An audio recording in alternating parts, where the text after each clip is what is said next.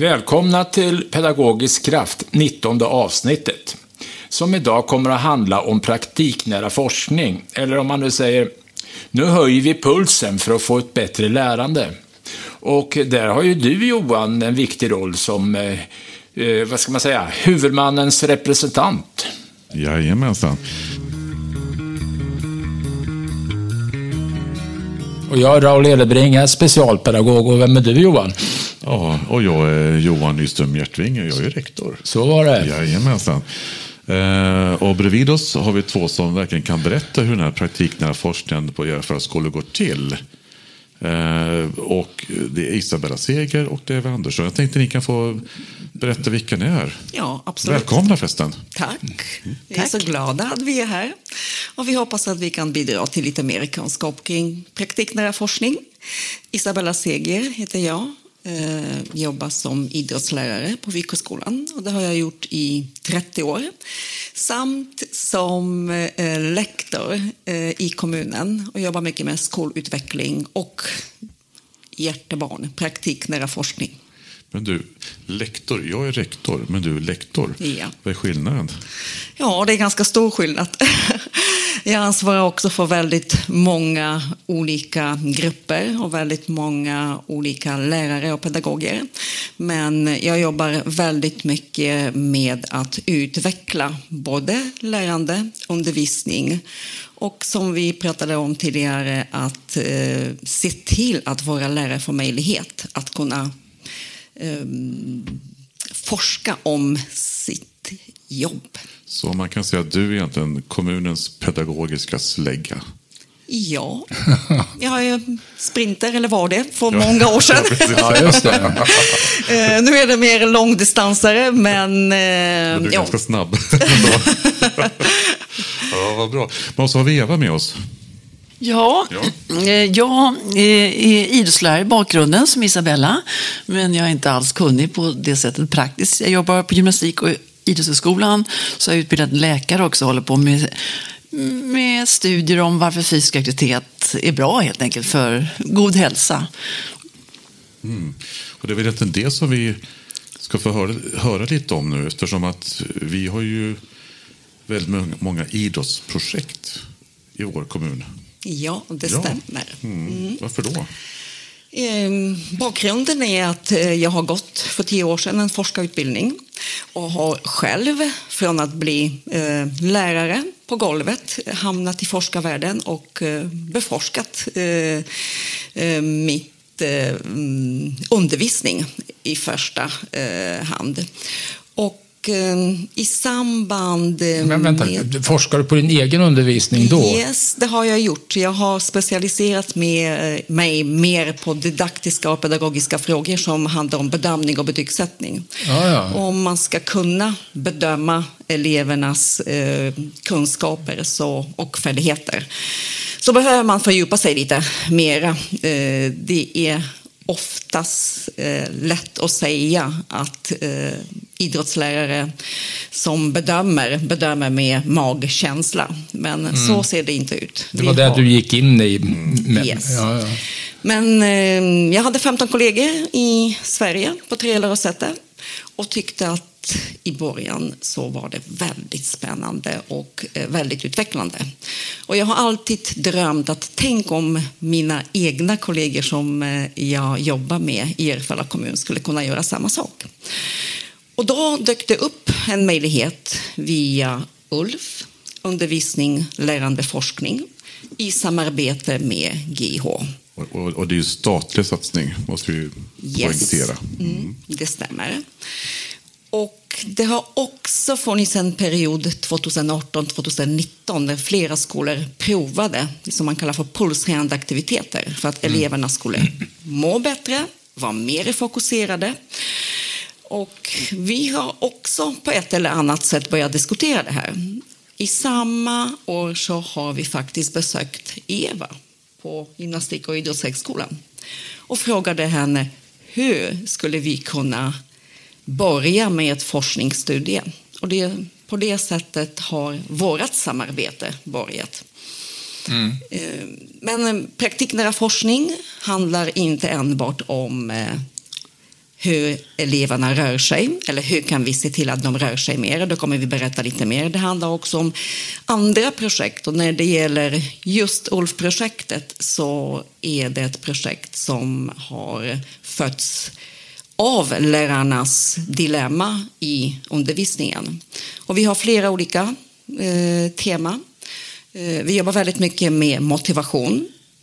Vi stöter på eleverna som säger: men Izabela, ska vi verkligen springa på riktigt? Du skojar, ska vi springa?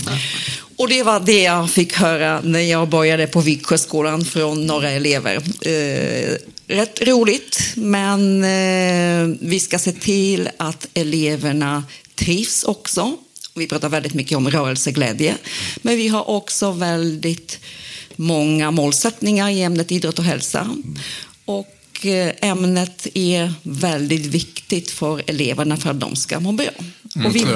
Och jag tänker så att egentligen det du sa från början här då, att det är lärarnas dilemma som man utgår från, det gör oss lite unika, jag har förstått. Mm. För så är det inte för de andra projekten, utan där har det forskarna som har kommit på vad man ska beforska. Men här är det lärarna själva. Mm. Men hur kommer du, Eva, in i det här?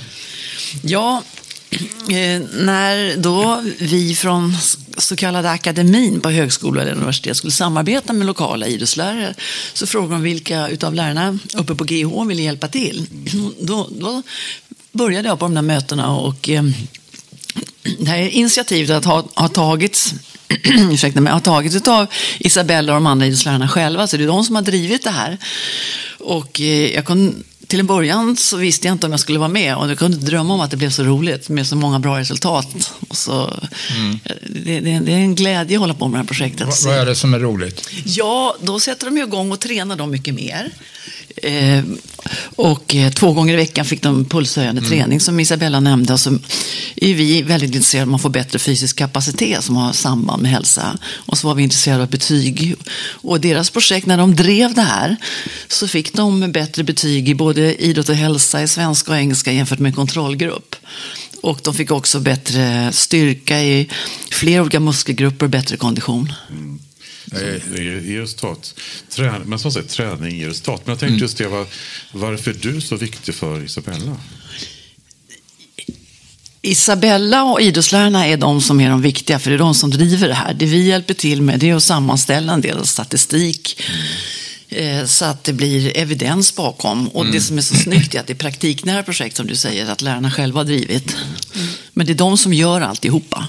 Och jag vill bara gå tillbaka till det vad Eva sa. Det är hon som är väldigt viktigt för oss. Alltså om man inte hittar en forskare, som Eva brukar säga, mänsklig forskare, som vi bedriver mänsklig forskning, där vi säger att vi ser ingen hierarki i vårt arbete.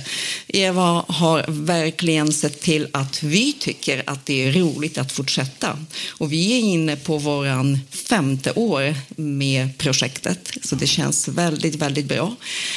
Och förutom våran forskning så har vi även flera andra projekt där man fortsätter. Där man började 2018 och sen fortsätter man med gamla projekt, det vill säga fördjupar sig. Eller så har man nya projekt som man tycker att det här skulle jag vilja utforska. Det här är en dilemma. Bland annat simkunnighet när det gäller våra elever. Mm. Det är en sak jag funderar på. Alltså med den här pulshöjande aktiviteter och fysisk rörelse och sånt där, så blir det, när jag liksom tittat lite och sett något på tv och mer och läst, så blir det bättre resultat. Eleverna blir bättre, blir koncentrerade, de mår bättre. När jag träffar skolfolk så vill de gärna prata om, de säger inte här har vi en orolig klass, nu sätter vi in fysisk aktivitet, utan här har vi 8 ADHD-ungar som vi börjar medicinera med. Men vad tänker ni kring det liksom?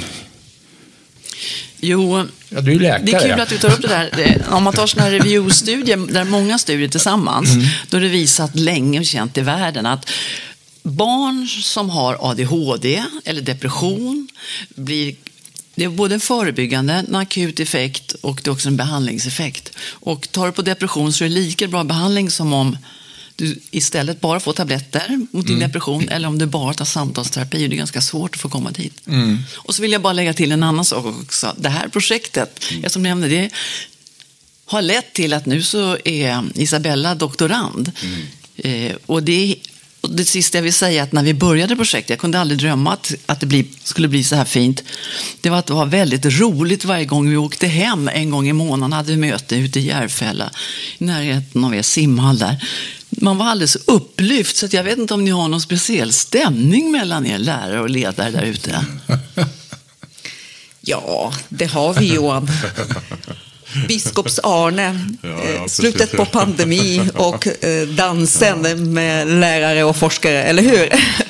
Jo, men det är ett synnerligen trevligt gäng man åker iväg med, så som är glada och entusiastiska, det får man ju säga, verkligen. Men det måste ju vara något mer än att dansa. Alltså, vad är det som de här lärarna du har jobbat med, eller ni jobbar med, som får dig så glada? Liksom, det är något man kan ta på. Liksom. Jo, för jag trodde till en början, hur ska vi få upp den här datan? Hur ska det bli? Men de har varit så kategoriska och bra och mätt tidigt på hösten i 7:an och sen på våren i 8:an i Pulsprojektet.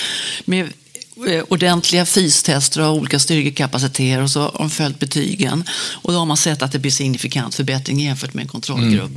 Och då blir man lycklig när man ser att de med sina insatser gör att barn får bättre lärande, som ni lyfter med titeln. Ja, det är fantastiskt. Ja, det är klart att du är glad när du åker då. Ja, ja, men vem blir inte där? Ja. Jag menar alltså att se positiva effekter gör ju en glad. Ja. Alltså vi snackar, alltså det smittar ju. Ja. Men ser man elever som rör på sig, skapar bättre resultat, det är klart att lärarna får mer energi till att undervisa. Alltså vi är ju där för ungarna skulle liksom. Alltså, jag måste, just den reflektion som du gjorde tidigare här med att det här med rörelse kontra medicin, så gjorde man ju alltid med. Jag jobbade så länge sedan jag var lärare, men då var det så här, nej men du ska springa runt huset. Ja. Det var verkligen, man hade ju en deal, när du är trött, då tittar du på mig, sen springer du runt huset, sen kommer du tillbaka. Ja. Det var ju alltid standard, för man hade ju inte en aning om att det var medicin som gällde. Nej. Alltså, vi fick ju sticka ut och springa när jag var barn. Ja, precis. Ja, men så jag tänker att vi... Alltså, ja, vad ska man säga om det egentligen? Det var bara nej, men det var en moster Gärd. Hon har varit lärare i 50 år, 40-50 år eller någonting sånt där. Först så säger hon att jag har ont i knäna, det var det värt. Ja. Och sen när jag såg att de var lite oroliga, då ställde sig upp och gjorde häftefest och sjöng Vi går till dagstänkta berg. Ja, men alltså, det bör man ju inte vara forskare för egentligen, utan alltså hur... Jag gjorde anmälan med mina barn i skolan. Man fick luta mot bänken eller mot golvet. Det är också utmärkt. Men just det som du säger, jag vet att när man tittar och lyssnar på projektet så är det en stor stolthet bland deltagarna, tycker jag. Alltså engagemanget är ju jättestort från deltagarna. Och det jag skulle bara lyfta, att det handlar inte om att bara springa ut. Vi har också lite andra aktiviteter på teoretiska lektioner. Vi har hjärnpauser, rörelsepauser. Och vi vill att allt det här ska implementeras i elevernas vardag. Vi vet att vi vuxna kan hålla koncentration i 20 minuter. Sen behöver vi en paus. Och vi förväntar oss att våra elever ska kunna hålla koncentration i 60 minuter. Jag så klarar 5 minuter, så det... Ja. Så jag vill bara poängtera att det handlar om mycket mer. Det handlar om just rörelse som genomsyrar skolvardag för eleverna, som är otroligt viktigt. Men vi har ju fler, alltså, om man bara kort, vi har över 5-6 projekt igång i alla fall. Om man bara säger, det är ju, vi kan ju bara säga vad vi har, så man får se en bild av vilka. Ja, absolut. Alltså, vårt projekt då, daglig rörelse, kommer att fortsätta, och som Eva nämnde det, så kommer det ingå bland annat i doktorandstudier som tillsammans med bedömning och betygssättning blir en helhet. Vi har en projekt som också fortsätter sen ett tag. Det handlar om inkluderande undervisning inom kunskapsområde rörelse. Vi vet att det är många elever som inte speciellt mycket tycker om dans. Och vi vet också att det finns elever som tycker att bollsport är otroligt svårt. Nu tillsammans med GIH så har vi skapat ett serie där vi sätter ihop de här två områdena.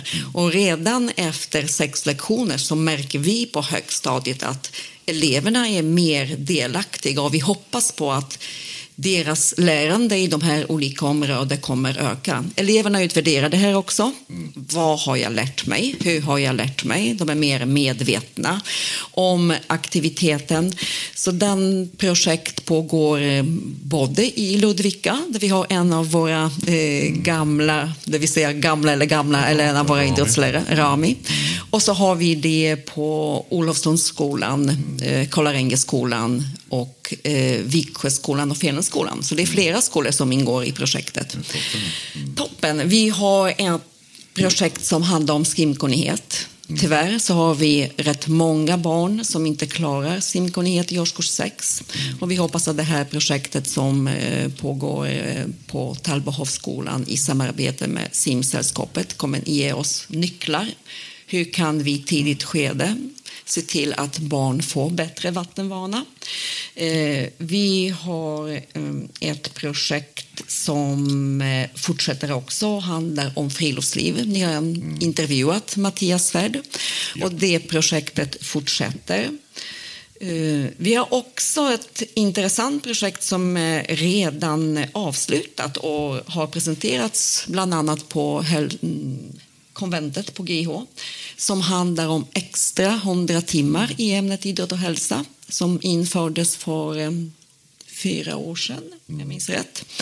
Och spännande resultat som Anders Svensson tillsammans med Mattias Svärd igen och Hakon Larsson har kommit fram till. Och det kan man ju se att det spretar en hel del. Ja. Yes. Johan har haft möjlighet att lyssna på resultaten. Men det är också intressant för vår kommun att titta på hur det ser ut i Järfälla kommun. Så det är väl de viktigaste projekten. Hur ser det ut? Järfälla, alltså vi snackade innan här ett tag också. Man hoppade med att det var...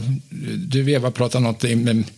Men alltså, om jag tänker på flickor, på tjejer, högstadietjejer, att det är olika mellan killar och tjejer. Ni har sett något som är skillnad där liksom? Jo, i den här elegant upplagda studien då, som var under 2 år med extra pulsträning som idrottslärarna själva drev, så fick de, som jag nämnde, bättre betyg. Och det gällde alla 3 skolor med olika socioekonomi, Tallbohov, liksom Björkeby och Viksjöskolan. Men... det var inte alla som fick fysisk kapacitet. Om man alla tillsammans så fick de bättre fysisk kapacitet, styrka, olika muskelgrupper och puls, konditionsträning.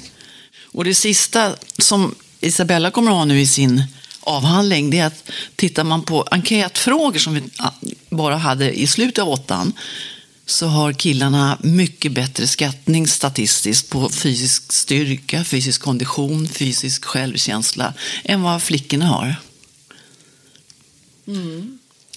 Och vi hade förra året 2 lärare på Vikorsskolan, Ali och Annika, som höll rörelseaktiviteter utan att eleverna behövde byta om.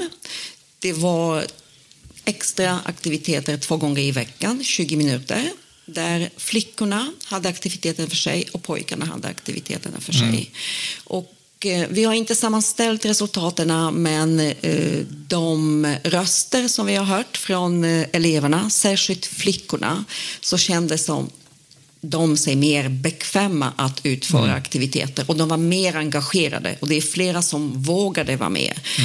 Och det här är också väldigt positivt för ämnet idrott och hälsa. Att de lärarna som håller i aktiviteterna tyckte att det var flera elever som deltog i ämnet idrott och hälsa. När man hade mindre grupper och jobbade specifikt utifrån intresse. Vi vet att det skiljer sig lite mellan pojkarna och flickorna och de eleverna. Och det var faktiskt alla klasser i årskurs 7 på Vicksjöskolan som deltog i den här studien. Men som sagt, resultaten kommer att sammanställas och det kommer handla väldigt mycket också om självkänsla som Eva nämnde. För att vi vet att tyvärr när det gäller flickor så om man tittar på deras självkänsla mot fysisk aktivitet så uppskattar de sig lägre än pojkarna. Och där skulle vi vilja se en förändring. Men det är lite oklart vad det beror på. Så det hoppas jag att vi kan hitta något. Ja, det är ju väldigt intressant att resonera om. Man ska tänka genus också. Sån här med, jag tänker det finns ju pojkar säkert som har en låg självkänsla och flickor som har en hög självkänsla kring fysisk aktivitet. Liksom, så att det inte... Absolut. Alltså jag ser fram emot det kan vara en ganska härligt resonemang att ha med både eleverna, lärarna och skolledare. Så att Johan Blum. Ja, men just då när man har genomfört projekt eller man är klar med sin studie så, och hur går man vidare? Jag tänker, vad vill man på nästa steg? Alltså, vad vill man se någonstans när man har gjort sina studier? Alltså, jag kan uttala mig om det här projektet som vi genomförde och sammanställde och skrev artiklar. Att de här resultaten blir ett riktlinje för andra skolor. Att om man nu med den satsningen kan hjälpa eleverna att må bättre, att vara mer koncentrerade, mer fokuserade, öka deras självkänsla och dessutom förhoppningsvis höja deras resultat i, som vi pratade om, svenska, engelska, matte eller akademisk prestation kallar man det för. Då kan det vara ett modell för skolorna att jobba med det. Våra elever som deltog i projektet var också med på tv när man hade ett program just om de här pulshöjande aktiviteter. Och det finns alltid olika synpunkter om man ska jobba med det eller om man ska inte jobba med det. Men vi är stolta att visa på att det här är faktiskt ett resultat. Ja, det är ju så. Ja, och det står ju också att skolan ska luta sig mot en vetenskaplig grund. Så att bara där så borde det ju finnas en spridningseffekt. Tiden går. Ja. Är det något mer sådär som... Har vi glömt något? Eller vad... Ja, är något mer vi borde komma ihåg? Det ska bli jättespännande med det doktorandprojekt som Izabela driver nu. För då gör vi liknande studier men med mer styrketräningsinriktning. Ja. Och även hennes kvalitativa kunskaper med intervjustudier och lärare och betygssättning. Och det jag tänker på väldigt mycket, det är de lärarna, det är 9 lärare i Järfälla kommun som deltar i olika projekt när det gäller ULF. Att de får också möjlighet att fördjupa sig, att liksom reflektera över sitt sätt att undervisa. Och jag vill också passa på att nämna att projektet som handlar om inkludering på de här 4 olika skolor ingår i ett internationellt projekt, Erasmus-projekt med 7 andra länder. Där vi genomför just olika pedagogiker för att kunna förändra idrottslärarutbildningen. Så det handlar väldigt mycket om arbete som vi gör på golvet, hur våra elever lär sig, hur de uppfattar de här aktiviteterna och att man i sin tur kanske kan bidra till att idrottslärarutbildningen förändras mycket snabbare.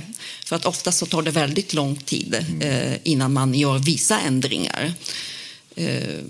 Ja, men det är ju inte bara idrottslärarutbildningen som behöver steppa upp sig. Jag tycker liksom även politiken med typ att man pratar om att det ska vara mer svenska undervisning och sådana. Och i och för sig, jag är inte emot det.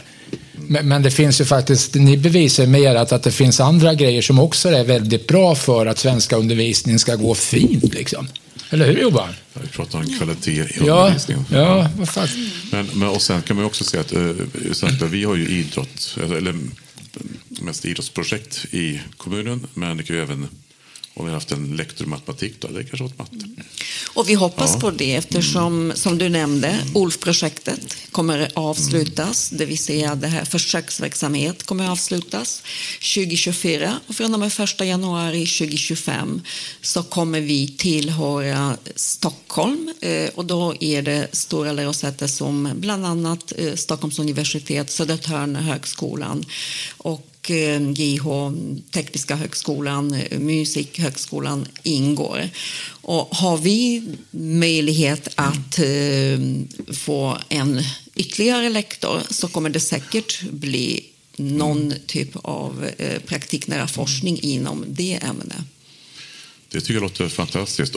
Och med det tycker jag vi rundar av det här. Nu har vi fått höra vad som händer i kommunen. Så stort tack till Eva och Izabela för att ni tog hit i snön och berättade detta spännande som sker i kommunen. Och tack själv. Tack så mycket. Det var roligt att samtala med er, Raul och Johan och Eva. Verkligen.